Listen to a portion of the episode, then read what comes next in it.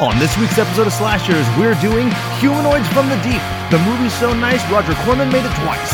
Stay tuned until the end of the episode for a special track from our friends, Bolonium.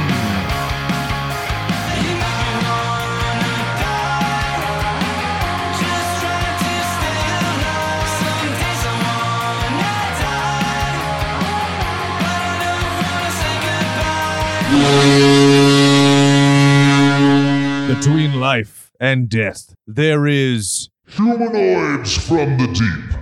There is Slashers Podcast, a podcast about movies and more for those who love horror. My name is Jake, and with me for the first time ever is my friend, my pal, my confidant, Doug Waugh. Doug, say hello to the mutant goons from beyond. Hello, all you Slasher Pods listeners. I'm finally on their show. I last time I talked to them was uh, during the what was it Doctor Sleep. Yeah, We watched Doctor Sleep. It was the parking lot review.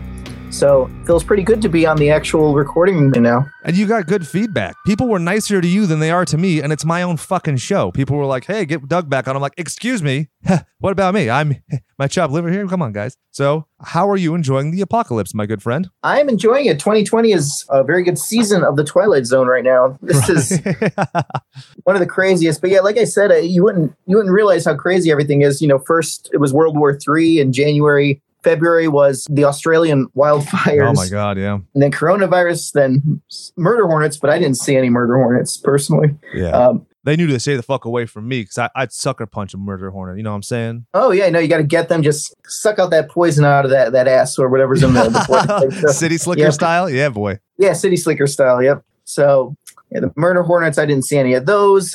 But now we're in the age of you know a new civil a civil movement and it's been a boiling point i'm kind of i'm very happy this is happening granted you know in the middle of the virus it makes things a lot more difficult and crazy but 2020 we're, we're in the middle of a history right now being written Yeah, man. And you know, honestly, every day I get up, I feel kind of like the meme where it's Michael Jackson pulling out his popcorn and just like kind of looking up of like, oh, what's it gonna be today? You know, I remember seeing the thing about cannibalizing rats in New York, and I was like, boring. Need worse news because I'm used to the rest of it. cannibalizing rats i did not hear about that one Yeah. i did see however nasa did say that there's an asteroid heading towards earth but it's going to miss it by 700 million miles i think but uh, there's that oh, oh, we did have earthquakes too so There we go. I was about to say I'm gonna bust out my Aerosmith CD. I don't want to close my eyes. Little Armageddon reference for you there, for you uh, yeah you millennials who don't know what it's at. So, Yeah. Doug, what have you been doing as far as you're an aspiring filmmaker? Tell our friends where they can find what you've done and where they can find what you're going to do. Yes. So right now, it came came out during the coronavirus pandemic, like when that first started. But "Don't Touch That Dial," a film I made about seven years ago, showed up on Troma Now. So you can go to Troma Now, check out "Don't Touch That." That was the first feature film I made, and it started back when I was in college. So that's on Troma Now, and then I teamed up with Rob Mulligan. And Rob Mulligan uh, has his own show called Mulligan's Monsters on Troma now, and I made an episode three called The Incel. So it's it's a great uh, little monster movie. You know, it's Troma, so very uh, offensive, very terror firmer esque. But uh, we did have an awesome puppet named Baby Incel who runs around and uh, kills incels. The Incel Baby puppet was made by Joe Castro, who is a director and basically monster effects guy. He does a bunch of uh, low budget movies with some really great gore effects. It's kind of like uh, whoever the makeup artist was on Fulci movies Okay. with that very gooey eyeball type steady. Hell yeah, dude. It does effects like that. So I just actually watched a really great horror marathon that my friend Giallo Grind on Instagram and Twitch put out. And he's going to be doing those pretty frequently. So give him a follow and like because I love juicy, gory, schlocky shit. And it was a great thing to put on the background while I was pretending to do my real job. So, Doug, this was your choice because we're supposed to be doing the Beecher Creature feature for this month, which is basically just horror movies, uh, creature features, but specifically beach party style. And why did you choose this movie? Well, Humanoids from the Deep, I actually really love this movie more than Jaws, to be honest. I could see that for sure. It's the monster in the water movie where you actually get the gore and you get to see the monster. It all builds up to it at the end Yeah, absolutely. with some great effects too. But I really enjoyed this one because I I feel it's a great film and it's definitely got its cult audience. But I don't think a lot of people know about this one too much, or maybe they've heard of it. You know, like the the, the cover "Humanoids from the Deep." It seems like one of those sci-fi B movies from the '50s that a lot Yep. of people just like they know it by the title, but they've never actually sat down and watched it. For sure. Or people know it in kind of a negative way of like, oh, that's the fish rape monster movie. And it's like, well, hold on. Alien is an alien rape monster movie as well. So I think that being that dismissive is a little frustrating because everybody knows. I mean, I'm I'm the super I have I have a really hard time watching anything with rape or stuff drives me crazy. And I don't by no stretch of the means am I excusing it, but that's what the, this movie is about that horror. You know, it- Mhm. it's to be eaten is not the horror. To be raped is the horror and the consequences thereof. And so, you know, it those parts make you uncomfortable, but it's it's effective. And what's funny is even with Roger Corman going in and re-editing and refilming to make it, you know, more of a titty flick and make it more exploitative, it still doesn't feel as exploitative as a lot of modern horror when it deals with topics such as rape. So, you ready to get into some tri- trivia for this one? I am yes, fire away. So I don't know if the copy, I think the Shout Factory copy also has this where the title says Monster and then the subtitle is Humanoids from the Deep. Monster was actually its European title. Yeah, and that's interesting they left that in. But yeah, it does have humanoids from the deep in very small. It's like the fine print of the medicine. It's like right at the bottom. It's like you know, da, da, da, here's all the fine print. Exactly, the disclaimer, yeah. Yeah, I could I couldn't even see it from the TV. I'm like, what does it say at the bottom? Oh, humanoids from the deep. Okay. Yeah, I was watching HG and it still was pixelated as fuck. And I was like, oh, okay. This was an afterthought. But which name do you like better? So there's Monster. It was filmed under the title Beneath the Darkness. And then there's Humanoids from the Deep.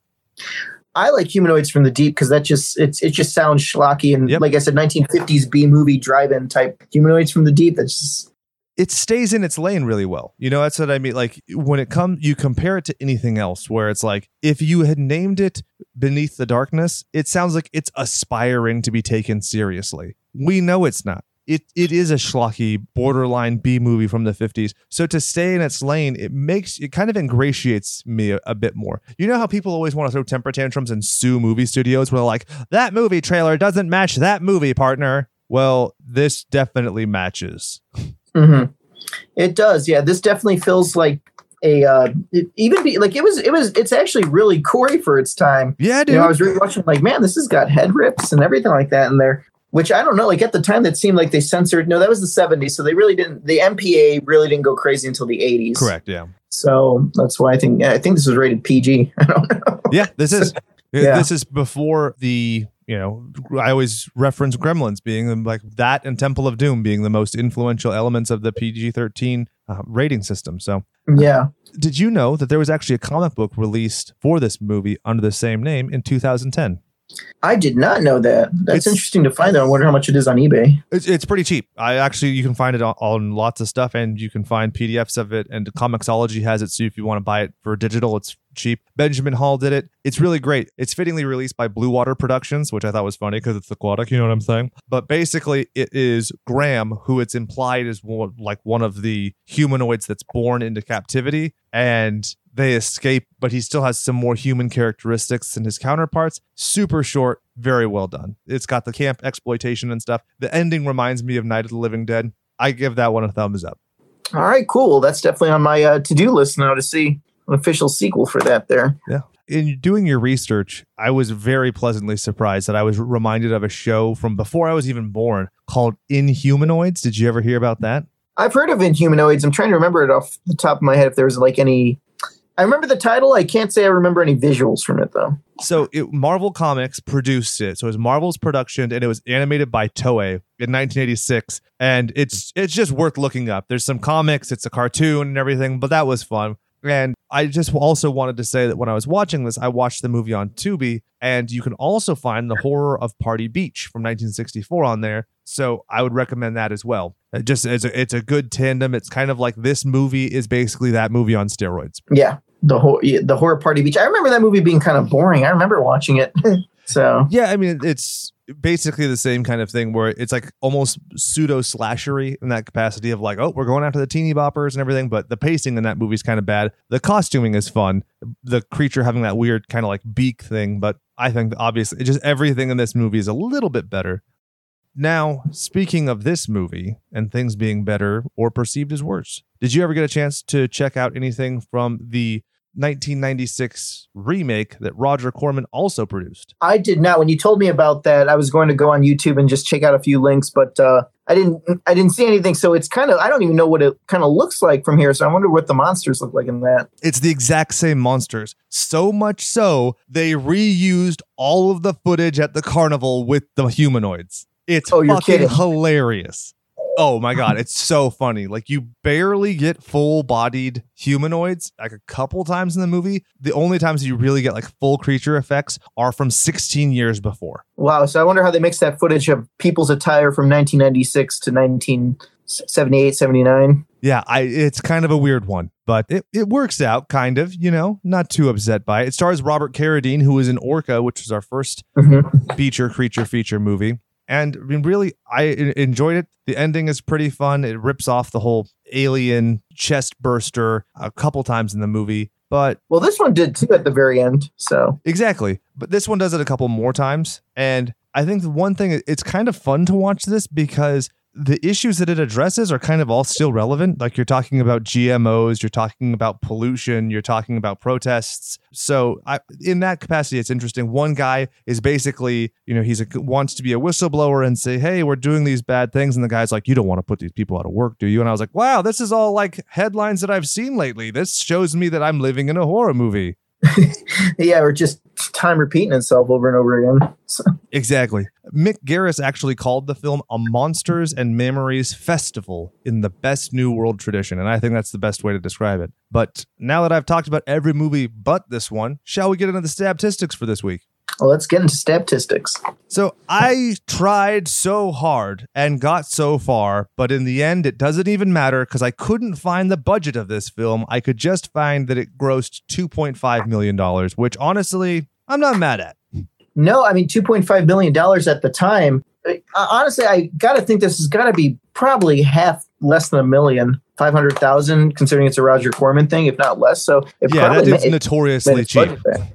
Yeah, because the biggest thing was probably the makeup effects on there. But um, I mean, it had Vic Morrow. It had some pretty big name people in there for the time. So Yeah, for frame of reference, this movie would have made five million nine hundred fifty-six thousand nine hundred ninety-three dollars forty-nine cents. But you know who's counting? No big deal. But yeah, definitely. Well, it, it, it made money because I know Roger Corman probably didn't spend more than 500,000 on it. and he went and revisited the property, you know, and that one was produced by Showtime, so you know he made money to do both. So yeah, and being able to reuse props and footage, you know he made a bunch of money doing that too. Super smart. That's the thing. Like he and Herschell Gordon Lewis, there's like schlockmeisters are great because you can appreciate them in two ways. You can appreciate them for their artistry, and you can appreciate them for their just like their moxie, their chutzpah. You know? Yeah, definitely great way to make money. And Roger Corman's interesting to watch too. Like when people bring up, you know, just like, oh, how'd you make so much money on a low budget? Well, the first thing you have to do is sit down, analyze your actors, reuse sets that the old movies are using, and you save money that way. A hundred percent, and it's fucking smart. You know why reinvent the wheel? I mean, Jesus Christ! Have you ever watched the old Power Rangers TV show? You could see like they're just reusing sets, they're reusing things. You can see the, a lot of those creature effects being used in different ways and stuff. And I can't be mad at it. Like I said, I I kind of appreciate it in a different way, where it's like it's almost its own artistry to see how that becomes, if that makes sense. It does. It saves a lot of money too, because a lot of these big Hollywood movies pay millions of dollars for some sort of effects or like just scenery. And what do they do after they get their shots? They tear it all down, or they just leave it there. And that's why it's smart for Roger Corman to go in and use that already used up property, you know? So Yeah, and we have to kind of address the elephant in the room here. The film came out May 16, 1980. What came out May 21, 1980? That would be The Empire Strikes Back. So oh yeah, Empire Strikes Back. that's going to be a tough one for me to try and topple.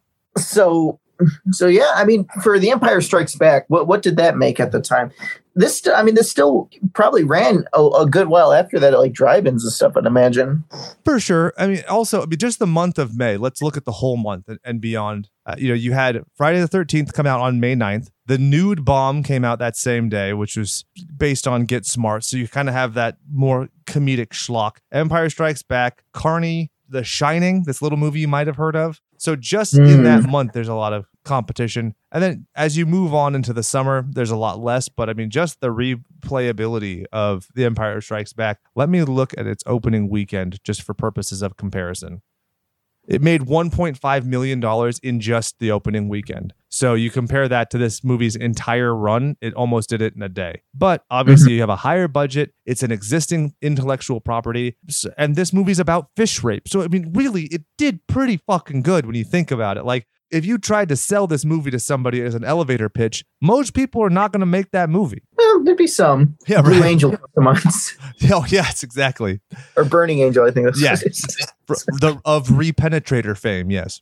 Mhm, So mhm. the running time of the movie, 80 minutes. Do you love it? Is it easy breezy, beautiful cover girl? It is. I mean, the thing is, when you pop it in, I rewatched it again, and I'm just like, man, this this runs like gangbusters. Next thing you know, it's like there's already a fish attack scene. There's a boat explosion within the first ten minutes. Yep. Um, Titties. Yeah, Right? titties, yeah, a lot, a lot of titties. So th- this is up there, like this is up there with like the Troma style nudity, where it's like nudity every minute or so. Yeah, I'd say that it's deliberate to the point where it's very clear to me that Roger Corman went in and was like, okay, I'm going to shoot for this and for this and for this because I need to get titties here, here, and here so that we can keep things moving. It seems highly calculated. It was, and another crazy thing too, because I've been kind of seeing, because you've seen all the older movies and stuff, but when I rewatch this, it's kind of like, man, at the time, you know, it, it really had a focus on, on on female, you know, like tits and stuff like that coming out. Uh, But now it's like you think about it, horror movies now. When was the last time you saw gratuitous nudity? N- Because no one had spank banks back then, you know, no one had Pornhub, and so that that's sold. Now it's now it's like it's weird if you see nudity in newer films. It's that's what I at least in within within Hollywood. There's plenty of the independent ones that you know, go all out, but no, any any horror movie I've seen recently, you know, bigger budget Hollywood. So there's no, it's not tits like they had in the 80s and 70s and stuff like the schlock fests. Exactly. And you know what? Like I, I've often said, and I don't even say it to be joking. Like I think that it like the fact that men aren't exploited the same way, like don't get it wrong. I, think that sexual exploitation, if you can set use tits and ass to sell cheeseburgers, like why can't you have it in your horror movies? So like have a little dick popping out or whatever. I don't give a shit. Like the whole thing, like horror to me is a celebration of all the things you can't say and think in your daily life. So just like make it perverse and weird and just have fun with it. So yeah, kind of to your point, it's like it feels like everything's kind of gotten like weirdly regressive and like all of the movies are the same where it's like basically, oh yeah, here's your jump scare. Here's your really loud music. Here's your creepy kid. Here's your creepy doll. Here's your creepy whatever. When, all I really want is a monster to bite some titties and maybe another monster to bite some wieners. Yeah, you don't get that much now. I mean, Troma's the exception. Yeah, exactly. Like I said, I think Return to Nuke 'Em High Part 2, I watched it. I'm like, man, this feels like all this nudity in this. This feels like something that came out in the 90s or 80s. Yeah, you don't see that now. But it was equal opportunity nudity. See? So a lot, a lot of, uh, a lot of uh, you know extremely graphic nudity. But you also get penises. You get monster penises, monster ass, regular penises, morbidly obese penises, fat vaginas, skinny vaginas, some as big as your head and bigger. So. I love it. I kind of wish that you would have sung it to the jingle of the Oscar Mayer Wiener song, but I, I'm into it. I was I had the tune of the I've got a lovely bunch of coconuts. There we go. I'm all about that shit. So directed Yeah. by Barbara Peeters, Mhm.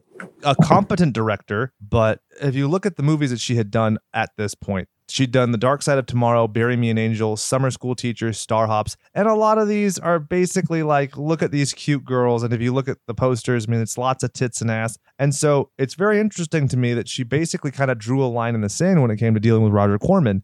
At that time, a pretty successful guy. And she basically says, like, no, I will not shoot these extra scenes that you want. I will not exploit women because the whole point of me doing this film in the first place was to have empowered women. And so basically, Roger Corman was like, okay, well, I'm just going to get James Spitalardi to go ahead and film all the other stuff. And he was the second unit director. I don't think that Corman necessarily had the power to kind of tank her career, but it seems that after that, she basically just did TV pretty mm-hmm. sporadically until the late 80s and then just stopped. Yeah, well, I know TV does pay well, so maybe that was just a little bit of the. I don't know. It, it, it would have been cool if she uh, would have done something else besides this here. But I mean, I mean that's really what you remember. Because the thing is, if this didn't have the gore or the nudity, I don't think it would be as remembered as much as it is now. It would just be another thing like, oh, another Roger Corman film. Yep. That has David Carradine or someone in it like that. Just kind of ends up in the back burner. Yeah, it'd, it'd completely be a statistic, and you just be like lost by comparison. So you're Mhm. totally right. When it comes to the writing of the film, that gets a little bit more interesting because you had William Martin did the screenplay, Frank Arnold did the story, along with Martin B. Cohen. Cohen was co-producer with Corman. So each of these guys kind of has multiple duties in this movie. Frank Arnold, who also worked on the story, he plays a cameo appearance as the old man in the movie. So the one thing I found as far as William Martin goes, the only other thing I found that he did of note was this and American Experience from 1992. So not a very prolific writer, in terms of the topics, the themes, what it deals with, there's a certain degree of timelessness to this movie, right? There is, besides the outfits and everything like that, they, where you can tell it's like late 70s, early 80s. No, just like late 70s because it definitely feels like a 70s movie. Yeah. But with the 80s gore, that didn't really happen until like the mid 80s with the extreme gore and stuff. But it's it's timeless. I, I you could pop it in any time, no matter what age you are. You'll be entertained by it. Any kid would sure watch it and just kind of sit there because it moves so fast. So one thing, when you one frame, you got the monsters on there, you get the boat explosions, the gore, the nudity. But it's it's very fun. I I enjoy this more than Jaws. Yeah, and uh, this is great if you have a short attention span or there's a movie I often reference and forgive me if I've done it on the show before, but in the movie Win a Date with Tad Hamilton, the girl has an analysis when it comes to Pringles. She says if you're going to have a lot of Pringles, you want plain because you want that pure flavor. But if you only get a little bit of Pringles, you want some kind of flavor because that'll get you there. And that's what this movie is. Is it's shorter and it's just chock full of fucking flavor. Like everything has something. As opposed to like you're saying like Jaws where it's Jaws is great because that you have that pace to work. That's your plain Pringle, and I mean that in the most endearing way. This is your I got a little pack in my lunch, and I'm about to get to go play some freeze tag, so I got all the flavor I need right here. Right? Yeah, that's a good analogy. I try. to put especially with this one here besides like just the schlockiness of it there's actually some good suspense and scare scenes on here i i don't well that we'll probably get there later but uh, like the whole scene with the baby when Yeah, the mom's dude. guarding her and that's that's got some good suspense that reminded me of the incredible melting man a little bit if you remember that movie Oh, for sure. It reminds me of stuff like The Fly. It reminds me of in Halloween when Michael Myers is next to the baby. Where you're like, "Fuck, don't do it! Don't you fucking do it!" Like I, it works, and I don't. I think that would have worked on me even before becoming a lame old cranky dad. yeah because at first you're like oh it's gonna eat the baby Yeah, for sure. You kind of hope it does, but there's fuck like a kid gets murdered in the first five minutes of this movie. It's fucking rad. Mhm. Yeah, it's on par with the gore from. Uh, uh, it's a little more CGI gore in that. But if you've seen Pir- the the Alejandra uh, the Alejandro Aja Piranha movie, Hell yeah, that movie fucking rules. yeah. yeah, it gets up there with the gore, like the whole carnival scene and everything like that. Yeah. So some good stuff in there. Aja, fucking rules, man. Did you see Crawl? I did see Crawl. That was very that was that was a movie I didn't think no one expected it to be. In fact, it, I don't even think it had the right to be that much fun and and suspenseful. When I watched it, I'm just like, oh, this is going to be something that I'm going to watch on Netflix. But I'm like, no, this is this is very intense. This is this is really good. It's like he took Piranha and was like, "Oh, you guys think that you only enjoy this because it's schlocky? No, no, no. I can actually just do this movie straight." And he did the movie straight, and it was awesome. Hmm You know what I mean? So uh, I would highly recommend his career. Yeah, his early one too, High Tension, is really good. I don't know if you've seen High Tension. Fuck yeah, we did an episode on it where I showed it to my wife, who was like, "Wait, what happened?" Yeah, the big twist is like, well, how did she do this, and how did how did this person do this? And I don't want to give spoilers away, so Yeah. unless people have seen it already. If you But- haven't seen it, you, you owe it to yourself to see just so you can watch our episode, but also because you'd actually enjoy the movie. Because I don't know anybody who's seen it who hasn't been like, all right, that is pretty good. Even people who know like the plot twists and points I've known and introduced the film to still enjoyed it. But especially if you do Mhm. know the twists, watch it with somebody who doesn't, 10 times better. But we talked about Roger Corman. According to IMDb, he's done 415 movies he's produced. Damn. 94 years old. Damn. Jesus, and still more too, because there is uh, Death Race 2050 that had the guy from Spartacus in there, Nope. and it's Roger Corman produced that. So he was, I don't know what he did much of, but he did that. That was a few years ago. Hell yeah. So I found a really fun like list of prolific filmmakers that he's worked with over the years. Would you like to hear just some of them?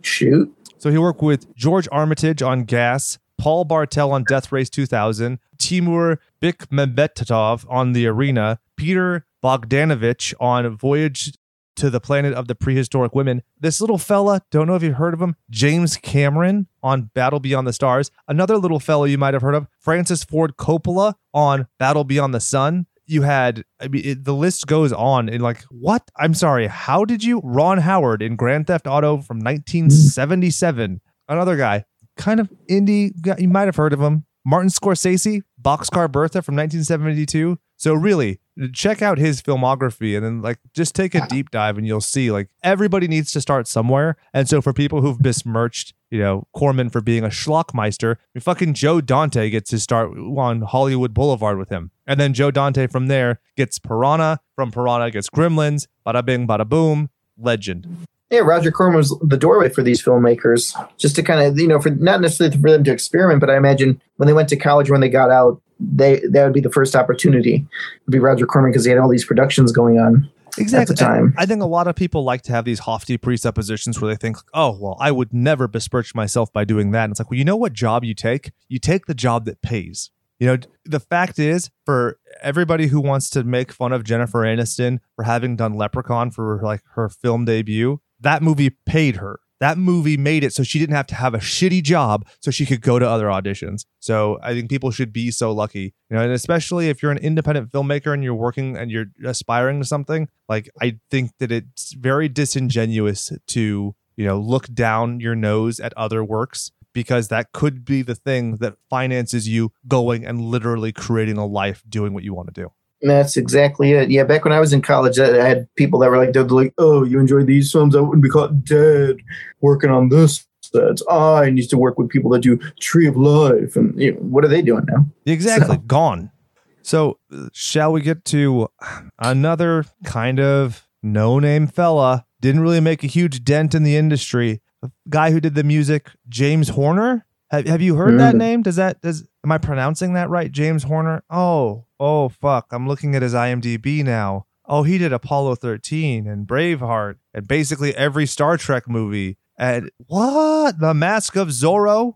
Bicentennial Man? and he had 14 days to do the music for this film. Did that blow your mind? Wow. Well, J.J. Abrams did the music for Night Beast, and Hell that yeah. was yeah. Then and they actually like that music, so yeah, everyone's got to start somewhere. And Roger Corman was definitely the uh, the the gateway drug for these filmmakers. Yeah, I really like the music for this film. Like it sounds epic in parts. I mean, it's not the best music I've ever seen, but it's it's definitely good. It's stylized. It has a certain degree of permanence and timelessness to it. You know, especially when you have direct comparisons to films such as Aliens and whatnot. The fact that he made sure to use an orchestral, you know, composition as opposed to just doing something cheap and easy like synth. Not saying that it's necessarily easy to write the music, but to execute and to record and to slap it onto a film, it's much cheaper and much more expedited process. The fact that he had such a condensed timetable, still did that. I mean, it, it makes it art. I mean, with a movie that's got subject matter like this, if you start making little bargains like, oh, we have cheaper music, oh, we have cheaper effects, then it becomes less artful and just becomes bad, you know? Yeah, the uh, the music on here too. I, I believe I'm trying to. I'm, I'm looking at the back here for reference. Let's see. Yeah, I mean, he said he had 15 days to do it. That's that's pretty good for 15 days. Yeah, I couldn't do it with 15 weeks, so No, well, yeah, you didn't have anything like iPads or anything like that back in the day. Because now I could understand. It's like, oh, I got to make music real quick. We'll just pull out your phone or your iPad, make some music, download Right. an app for. That. But no, you had a full orchestra. So Yeah, I saw a really cool device. It's a MIDI guitar that you link to your phone, so it never goes out of tune, and you can carry it everywhere, and you can just play guitar, but your phone does all the work. And I'm like, Jesus Christ! Like, what what an age to be alive. I just get that piece and plug it in. Forty dollars later, yeah, it's it's it's crazy how far things have come. I've seen little uh, key Casio keyboards you plug into to, and you make the music. You do it on Gra- uh, GarageBand Yep. on your iPad or computer, and you've got you've got music. You've got a full orchestra. At the touch of a finger. Oh God, this quarantine sure is boring. I wish we had something to play. Who wrote this shit? Sounds like it's time to bust out Don't Get Stabbed, the party game where you get to kill your family and friends for pretend. Ugh, I wish I could kill you. What? I said I wish I could kill time playing this with you. Where can people get a copy? Amazon, where you get literally everything else.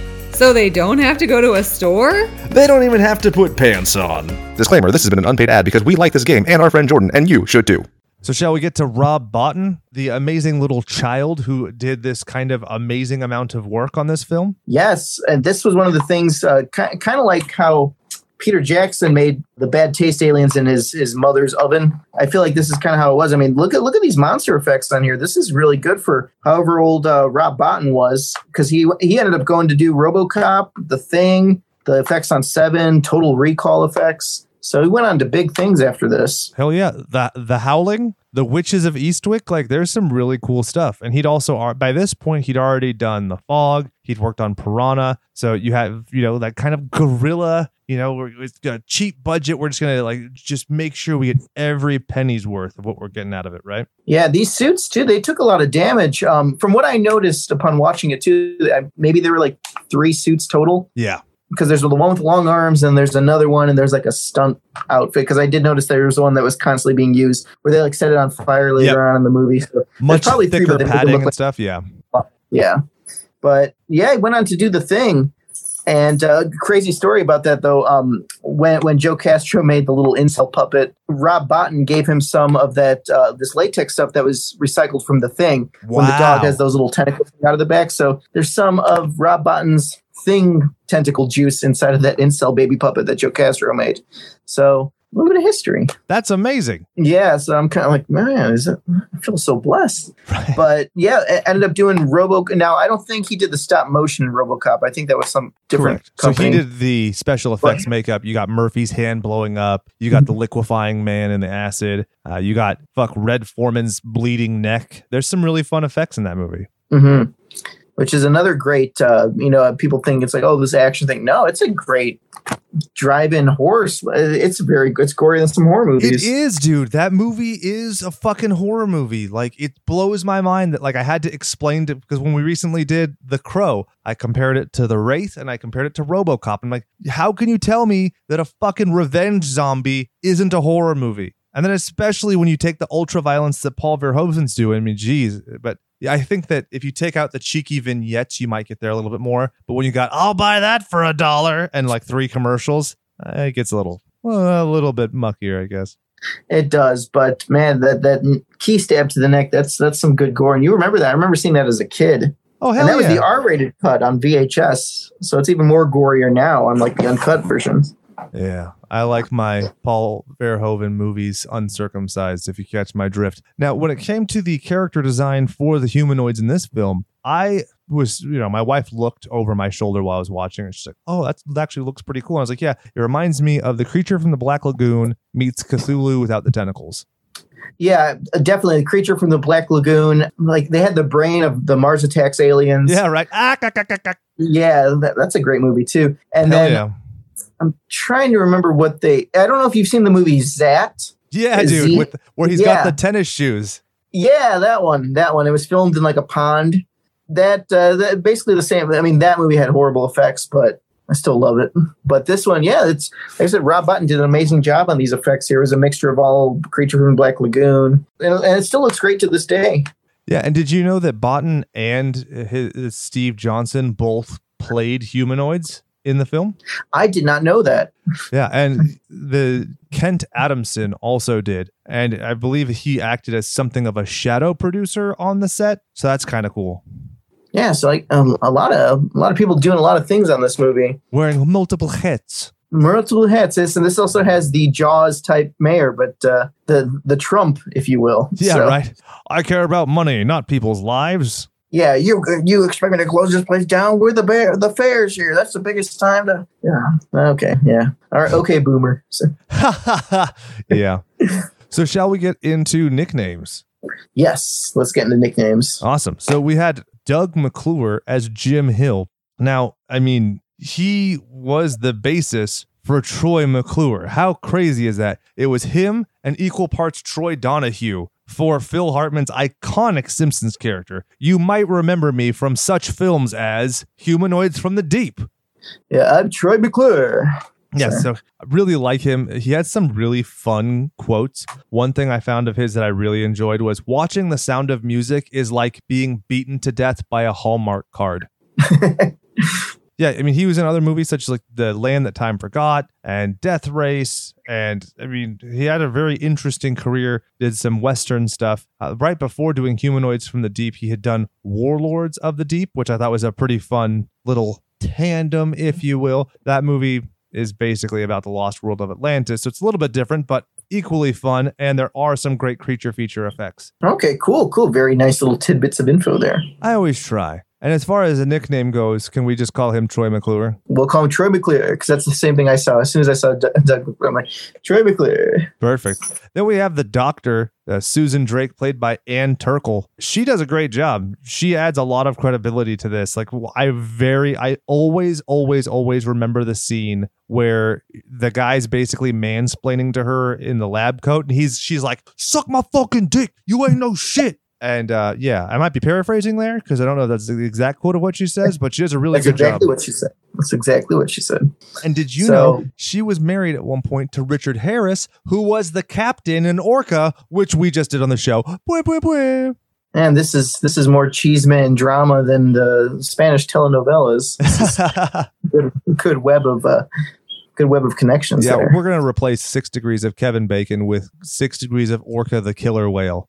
I'm down. I'm down. Awesome. So other movies that she was in, she had done Humanoids from the Deep. She was also in Knight Rider and a bunch of TV shows like Murder She Wrote and RoboCop the TV series. So if you get a chance, her career is pretty goddamn decent itself. I was just gonna call her Doc. Nothing too crazy because she doesn't annoy me in this film. Like I think that she's a really redeemable character who's pretty interesting.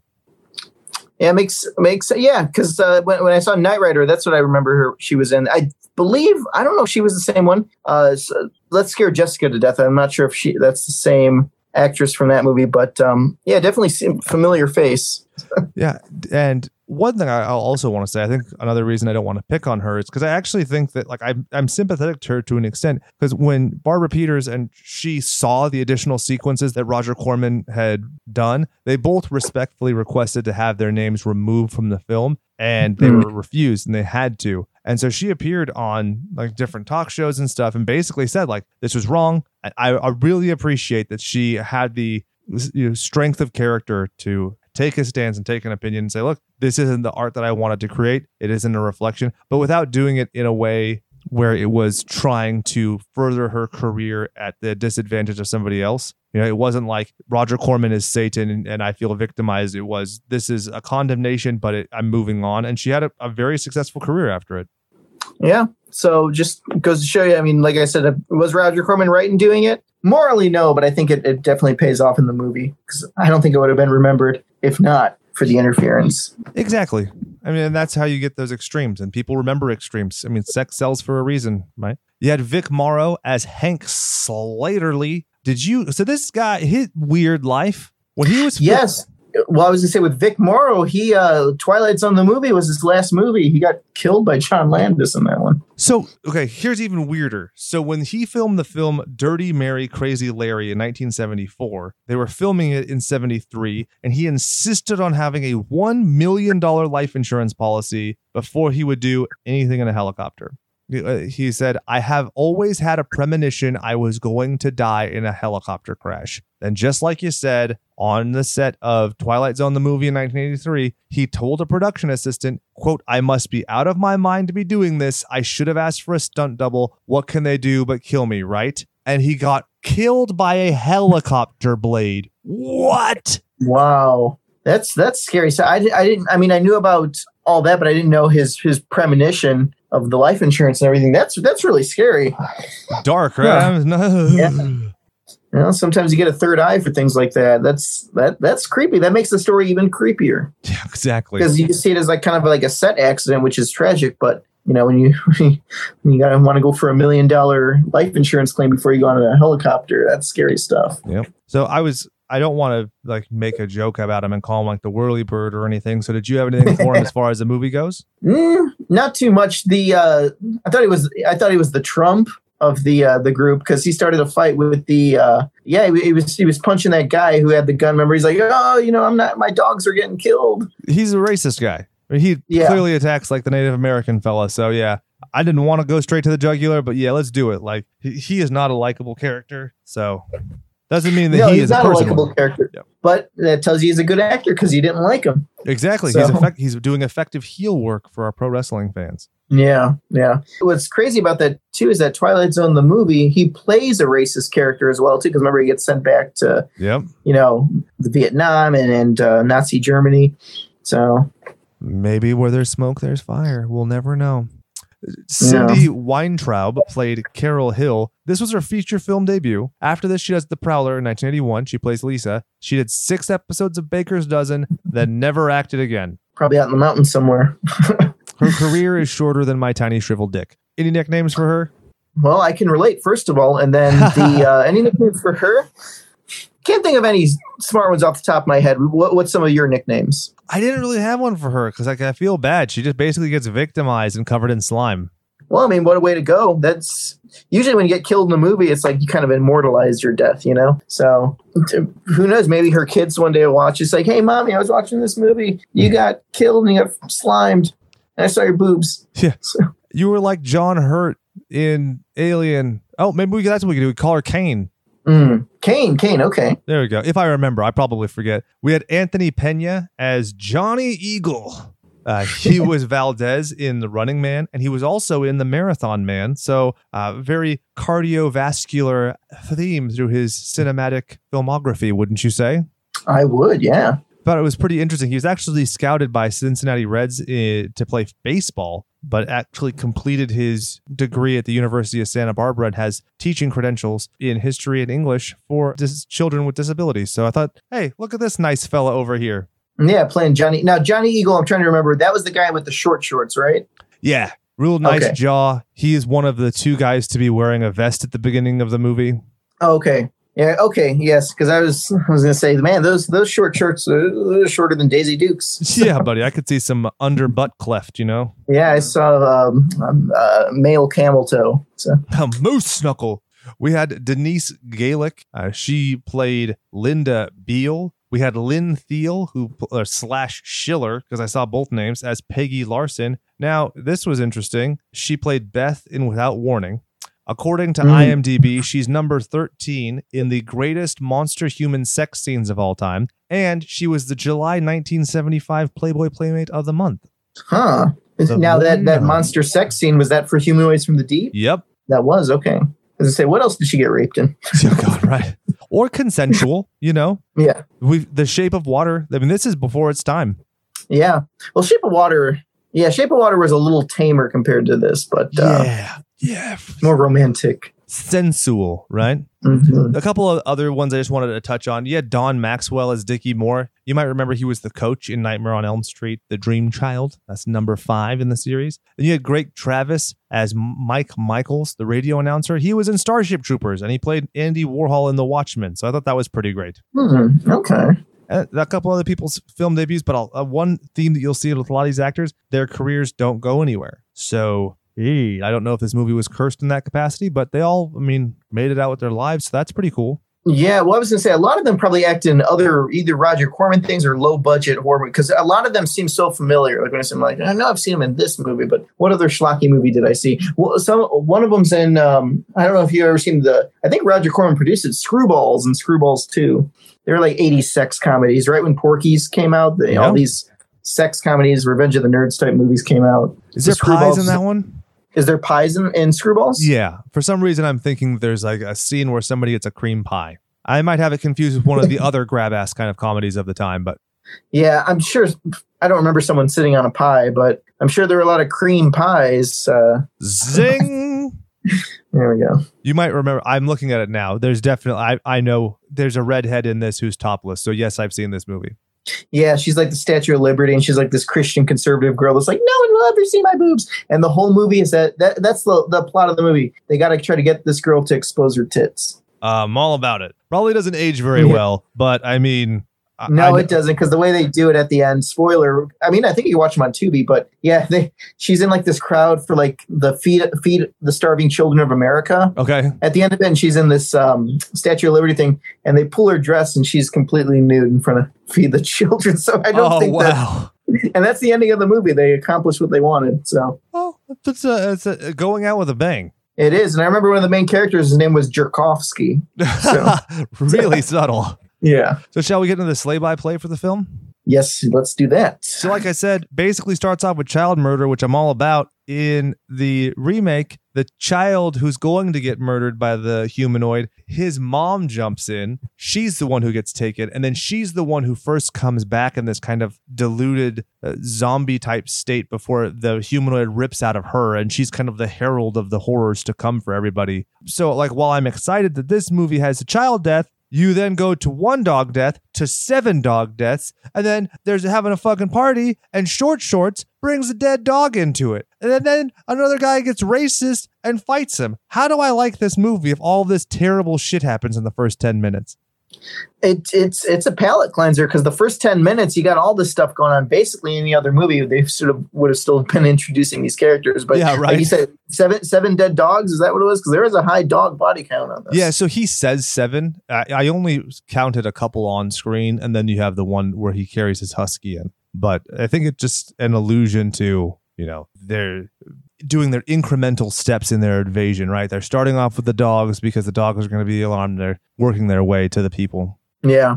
Which I got to say too, those either the dogs were good actors or Rob Bottin did some good dog effects. 'cause Seriously. I kept, I kept trying to look. I'm like, is the dog just playing dead or is that an actual stuffed animal? or they They give that did. dog some like knockout gas or something. Yeah, something. Because I, I rewatched Pet Sematary 2, and I remember when they're dragging around the dead uh, uh, Zowie. I'm like, man, that's such a fake stuffed dog there. You yeah, can see like its bad. legs, stuffings come out. So.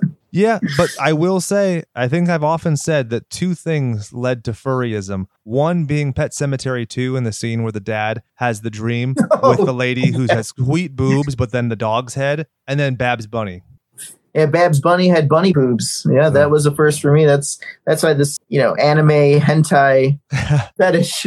Of, of, I've even seen Judy Hopps now. Everyone's got the now kids nowadays. Their whack off materials, Judy Hopps I don't know what that is. from Zootopia, the new Disney movie. Oh shit, I saw that movie. I did that's Yeah. Oh, it's so dark now Pornhub, and I, I see it's like this game will make you come in 30 seconds, and it has Judy Hopps. I'm like, I'll be the judge of that. I bet you it won't. Yeah, but no. So yeah, kids nowadays, if they've got, uh, we had Babs Bunny, they have uh, the cop uh, bunny, which I don't think is going to set well now. Cop main main cop characters. Oh but, man.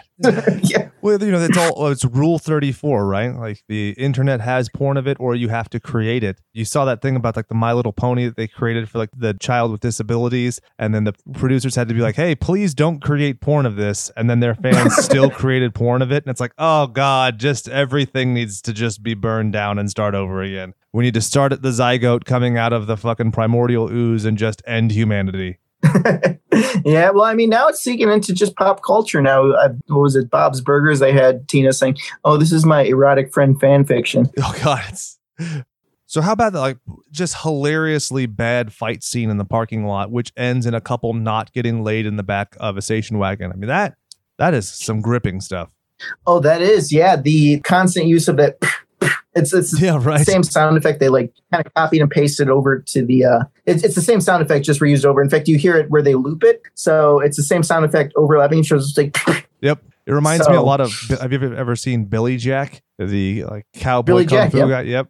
that's exactly what it was. Everyone started in on the fight too. It just started with the two, and then it, it was almost comical. And then the, the the the guy and the girl that were trying to get get laid He ended up having to wax the carrot because he got he's like, hey, we're trying to through in here, and he gets punched in the face. And there's some continuity with this character continuing trying to get laid. So I mean, it's that's actually an odd bit of character development as you go through the movie.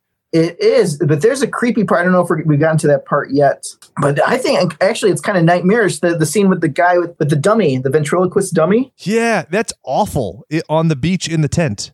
Yeah, and, and the crazy thing is that guy. Um, I met him last year when they had the Friday the Thirteenth Part Two reunion at the Nuart Theater. Okay. He's the he's the um, guy from Friday the Thirteenth Part Two, the really the tall, skinny ginger guy that goes out for a beer. Oh, right and on. takes the waitress out. I hadn't even. Yeah, he doesn't get considered killed in the movie, but he gets killed in this. But it, it kind of goes into supernatural territory because that dummy's eyes start moving by itself when it sees the monster coming through. I love little silly details like that, though. Like people get so butthurt, but I mean, I think it's fun if you are, if you can make the logical like acrobatics to understand fish mutants, like the idea that somebody could have telekinesis or a sentient you know, dumb, ventriloquy dummy. Who who can be mad at it? That's what I was gonna say. It's like people are watching this, like, hey, I'm watching this fish rape monster movie, and this dummy's eyes moving. This completely ruins the reality. Yeah, right. So So slightly before that is when you had the first like really cool gore effect where the the same nerd from the station wagon's trying to get his dick wet and the monster just rips his face and his eye is like dangling and his head's a little concave and he's like flopping in the waves and reaching out for her as the monster drags her away to do the dirty business but you know i'm a big fan of the gore effects that part yeah, that was uh, that was really a gore, and I felt like that was Roger Corman's reshoots because I don't remember. Was that a Roger Corman reshoot scene? I feel like it is. It the tonally it feels it's all very Okay. abrupt to keep having him like flop around bleeding versus just falling into the water because it seems clear that he's like dead at first and then it's him suffering in agony. Uh, so I, I feel like that was definitely something to just kind of pump up the jams. Yeah, but I can definitely say that that fish rape uh, very reminiscent of the movie Xtro. So if you've seen Yeah, Xtro, that reminded me of too. for sure. And so then you have your ventriloquy scene. You get to the scene where one Molotov cocktail blows up an entire fucking cabin. How about that? yeah, I rewatched the scene twice just to make sure I wasn't missing something. I was like, is this like an oil refinery? Like, why did it just blow up? Because they had the budget to blow it up. Exactly right. Yeah.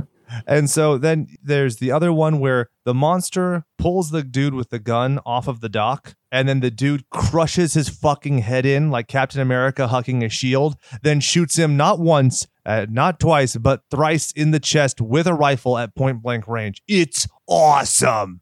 Poor, poor stuntman. So- Yeah, right.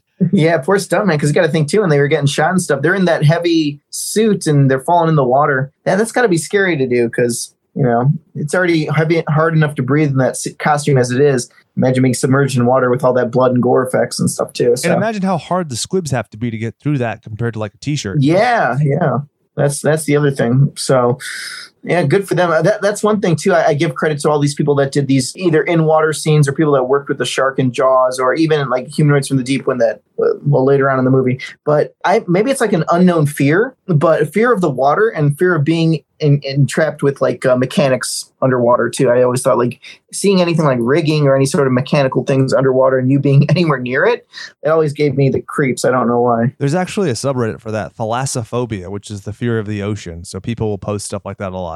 Yeah, and it's crazy because I I do have a fear of the open ocean, but this movie kind of it re- reminded me like when when the actors are, are falling in later in the movie. Yeah.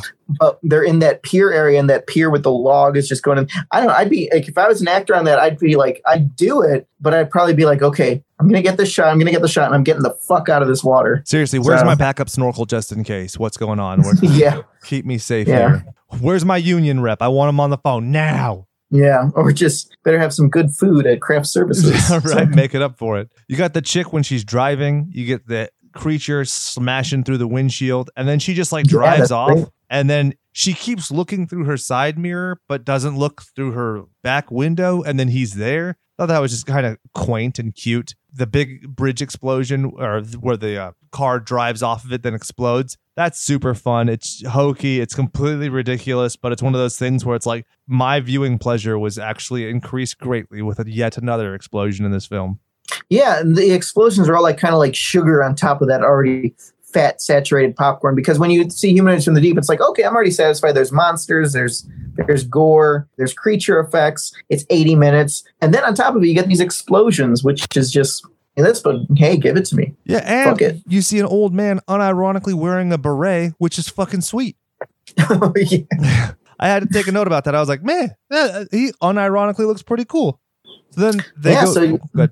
No i was just going to say so this movie's got everything for everyone it's jammed into one it's like it's like devil's food you know what i mean you Yeah, can't better than sex Yeah. cake, right? yeah So so you get an orgasm watching all those orgasms on screen the fish orgasms. So they end up going back to like the nest and they're taking all the pictures with the doctor and they find out that Peggy's still alive and she's covered in the slime under the seaweed. Dude, that is a super simple effect. It is so creepy and awesome. I love it. Yeah, that that is a great effect, and even with the actress too, because it's just kind of like it, it, obviously they used real stuff for that. Yeah. So you know you got to really be dead, and not that you know wouldn't be dedicated, but it's some people have phobias of that. So and it just pays off because if it creeped you out, you know, it definitely creeped out a tons of other people, and look how effective and cheap it was. Yeah, and I mean, she had open orifices, and there's like seaweed all over her body. It's that's some dark stuff. In the sequel, Yeah. they basically ripped off aliens, and there was the kind of calcified stuff, like when you see the people up on the walls with the chest bursters. So it reminded me of that. So I, I think this effect is simpler, cheaper, and way more unique. So I really like this one by comparison. Mm. I'll have to definitely check the sequel then. So. Yeah, it's totally worth it. Did you like the brown, muddy s- sludge that comes out of the creature's mouth during the autopsy scene?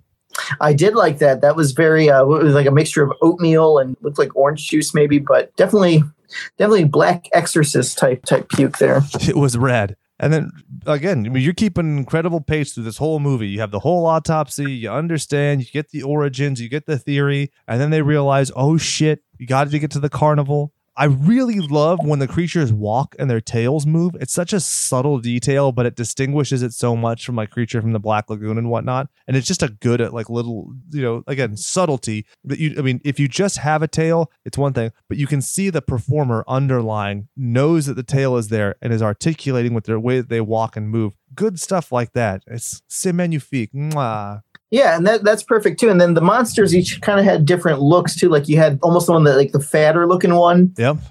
that The they used man. for stuff, obviously. And then there was the one with the long arms. Like Reed Richards, yeah. had- yeah, that's and, and all that uh, you remember that. And, and that's another thing too. I was going to say that's why I'm glad we're doing a podcast on this because I feel like with humanoids from the deep, the monsters when you watch them, granted it is for you know the cult audience that likes it, but they could have made toys or they could have made something like little action figures of these monsters. I'd buy them. Yeah, I like uh, them a Netflix lot. made a line of humanoids from the deep, and we we never got that. so Not yet, but you can imagine there's going to be a Funko Pop of it at some point. Yeah, and that'd be cool. You get all three, spend sixty fucking dollars on a Funko Pop because oh, this one has a different splotch of color, or Right. this one's got the long arms. Or they'll release the same one, but like shittier. Like I always hate when it's like, oh, the Invisible Woman, where it's like a clear plastic Funko Pop, but then they have like the regular one. It's like, well, which one do you buy? Both, I guess. I don't know. Yeah, yeah. So- those limited editions are. This one's flocked, and this one's not. Or this one is the exact same, but it's in a different box. Hmm I have to give a shout out to the ginger beard guy who gets ganked from behind and just has a torrential shower of blood out of his throat. One of my favorite kills in the movie.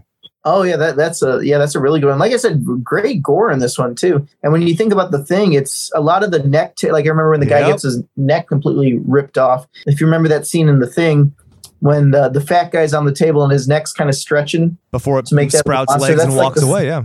Yeah, but before that, you see like the neck ripping. They use like that same kind of neck rip effect on there. So It's awesome. And it's actually a pretty damn decent fake head considering it's in the movie for all of five seconds, you know? yeah, wonder if he got to keep that. So Yeah, somebody is lucky enough to have it. Did you like the mer? Uh, I don't know. Am I just a weirdo? Because I really laughed out loud when the humanoid was on the merry-go-round and then kills the guy who just keeps going around. Yeah, that I, I've noticed that too, and I am like, man, this is uh, at least he got killed. He got a good ride out of it. It, it very much reminded me. I mean, Ghoulies two came out later, but uh, the whole carnival setting, like where the the there's a fish ghoulie too that's kind of similar Oh, to one of the humans, and yeah, that that whole ending reminded me of Ghoulies two, and I love Ghoulies two. It's childhood favorite of mine, so that kind of brings back the nostalgic of this. So it's it, it's like I said, it's a great mo- man in a monster costume movie, and uh, you don't really get movies like this at all now. Oh, you're entirely right.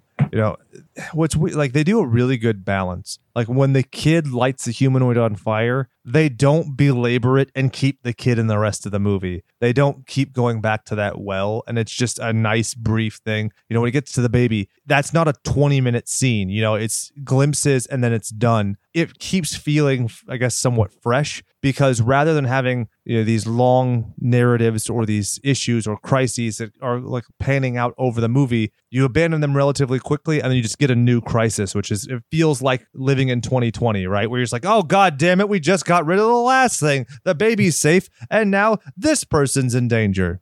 Yeah, it, it, it comes and goes really quick. That's why I said like the runtime on this is very uh it, it's quick 80 minutes i'm like man this movie's over already the, the and, and that's the thing too like i said hopefully this this episode gets to more people wanting to see this movie or that didn't think because the thing is i remember when i was younger and i seen this movie or before i seen it, i seen like the tape and stuff and i i, I kind of classified it as like those 70s monster movies where it's so much talking and then the real stuff doesn't happen until like the end and then it just doesn't pay off as well because it's like oh there's so much padding in this. And that's why I thought this was going to be. I watched it like, man, no, this is. And I, I, know a lot of kids my age at the time, they had that same mentality too. When this kind of comes around, it's like, oh, it's going to be one of those padded out, boring '70s movies. But no, it's it's it's like gangbusters. It's fucking brisk, and I don't know if I'm just getting more patient. I highly doubt it because I feel like I have less free time, so I'm more demanding of my media. But yeah, I completely agree. They then light the entire bay on fire with the fuel, which is a fun effect. And mm-hmm. then the Native American dude saves Mr. Racist. That was a pretty cool little moment. You got the mom defending her kid in the cabin, and you got multiple humanoids, which reminds me of the diner scene with John Goodman and Chud.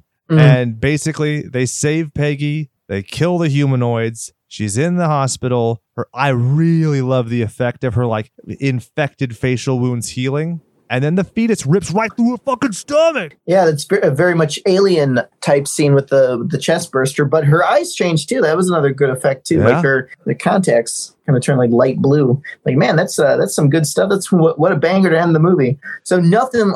It doesn't feel anything like you know one of those boring '70s low rent monster movies. So this and, and that's what I think a lot of people classify it in. And you, when you watch it, it's it's such a shock. It's like oh man, this thing's quick, violent, gory, funny. So so is it a classic, a tragic, or a tragic? Classic, of course, being a good, good movie, tragic being a good, bad movie, and a tragic being a bad, bad movie. I'm going to go against my gut and probably say tragic because it is on that. It is a classic film, and there's other films that do it with higher class where this one's just down and dirty. Yeah. It's straight to the point. So a lot of people like, you know, you get like the Leonard Maltins or these hipster film critics that'll probably say, oh, it's just garbage. And, and granted, you do get that exploitive nudity, which I don't have a problem with at all. But a lot of people would see that as, you know, trash. So maybe trash, you know, call it exploitative, but a woman got paid for it and she was able to pay her rent because she did it. So I mean, yeah, and she's in a scene that'll last the rest of it. Once you're old and wrinkled up and you die, you have something on screen that fulfills your your legacy, I guess. If you Seriously. These so. women wish they could jiggle like that uh, these days, if you know what I'm saying. But yeah, I think I have yeah. to agree with you where it is, I guess, a classic trashic, if that makes sense, where it is like a top tier trashic. But you just, like you said, with the subject matter, with the delivery, you can't argue. Like it's definitely some schlock. And a lot of the tits are real. So, you know. Yeah, and it definitely is of its time. You know, like everything. I don't know. It's it's a nice time capsule movie. It's simple. It's fun. Uh, it, it, relatively harmless despite like pretty severe subject matter. And I'm kind of sad that it's not a franchise, but at the same point, I'm kind of glad because it just makes it like the you know when you're done with it, it's just like two ships passing in the night. You just go about your merry way. Yeah, I mean, this would be a great movie to kind of introduce, you know, kids to. I think if they want to go to the beach or something, and they're like, "Oh, I want to watch Jaws," I'm like, "Let's watch Humanoids from the Deep first. Yeah. so, I'm gonna fuck your life up, son. Yeah, they'll be terrified to go anywhere near the near a fair. But you, you I mean, you still get the same things. You get the threat of monsters uh, coming out of the water, and you get a uh, racist bigot Trump like mayor that wants to open up the place because money. Yeah. It's a shame he doesn't get a gruesome death, but eh, we can't all be winners. Now, Doug, where can the slashers audience, the mutant goons from beyond, where can they find and support the work that you do? Well, right now you can, uh, if you have a Roku, you can go to B Movie TV, and they're showing Gross House one and two, if you go on their Facebook page, they show a schedule because B Movie TV is like a channel, gotcha. so it plays it plays automatically, like depending on what time of the day it is. And you could also buy the DVD from Amazon, Gross House, and Don't Touch That Dial on there. If you're a big Troma fan, Troma Now. My first film I did is Don't Touch That Dial. That's going to be on. That's streaming now. So if you subscribe to Troma Now, you can watch that there. So Troma Now, Amazon, just uh, look me up. There's some. I, I, I work with a lot of great schlocky people, and like I said, you always got to start somewhere. So It's awesome, And it's man. fun. Keep doing what you're doing. I I think it's absolutely beautiful that you're making your art, you're pursuing your dream. Uh, and if I can share our meager audience with you, I'm happy to do it. Now, I would like to thank everybody and take an extra special chance to thank our Patreon patrons and everybody. I mean, it's been remarkable that we've been supported as voraciously as we have, especially during these trying times where I know that the economy is shit and the world is ending. And I just can't say enough how grateful I am for you. But I know that there's so much that you could be doing with your money and your time and just that you're appreciating us and being part of a community and just enjoying something like this podcast and the underlying movies. It means a lot. You know i've often talked about how when i was a kid if i had the kind of community that we're developing here i think i'd be a lot less weird. So hopefully we can give you that sense of community during these trying times. And yeah my name is jake. For doug i'm going to ask that you go out there and do something you love. And remember that all work and no power play makes jack a dull boy. This is where you do the fart sound. Perfect.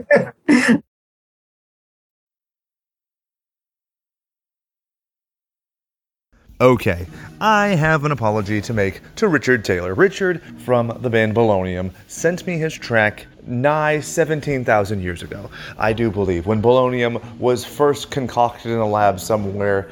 And here's the problem I knew from the moment I found Bolonium that I had to save it for an episode with my good friend Doug Waugh. It is the perfect foil to the guy who directed Gross House and Gross House 2. And if you've seen any of his Troma works, I mean, the juxtaposition there is scandalously sensual.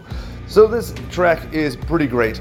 It's called Pain in the Brain, which I, as a dad, have all the time.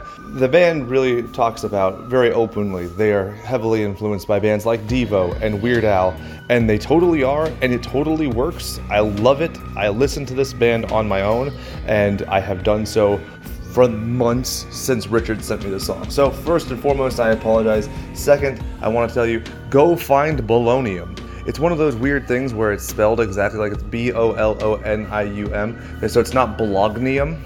And I can assure you that when you search it, there won't be much competition from Bolognium because I just double checked Google and it worked perfectly. So enjoy Bolonium with pain in the brain.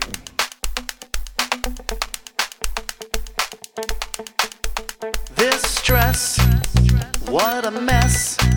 I've got a million things to do today, and I'm trapped. But I'm back, and I'm responsible for that. So let's go on with the show. But if you only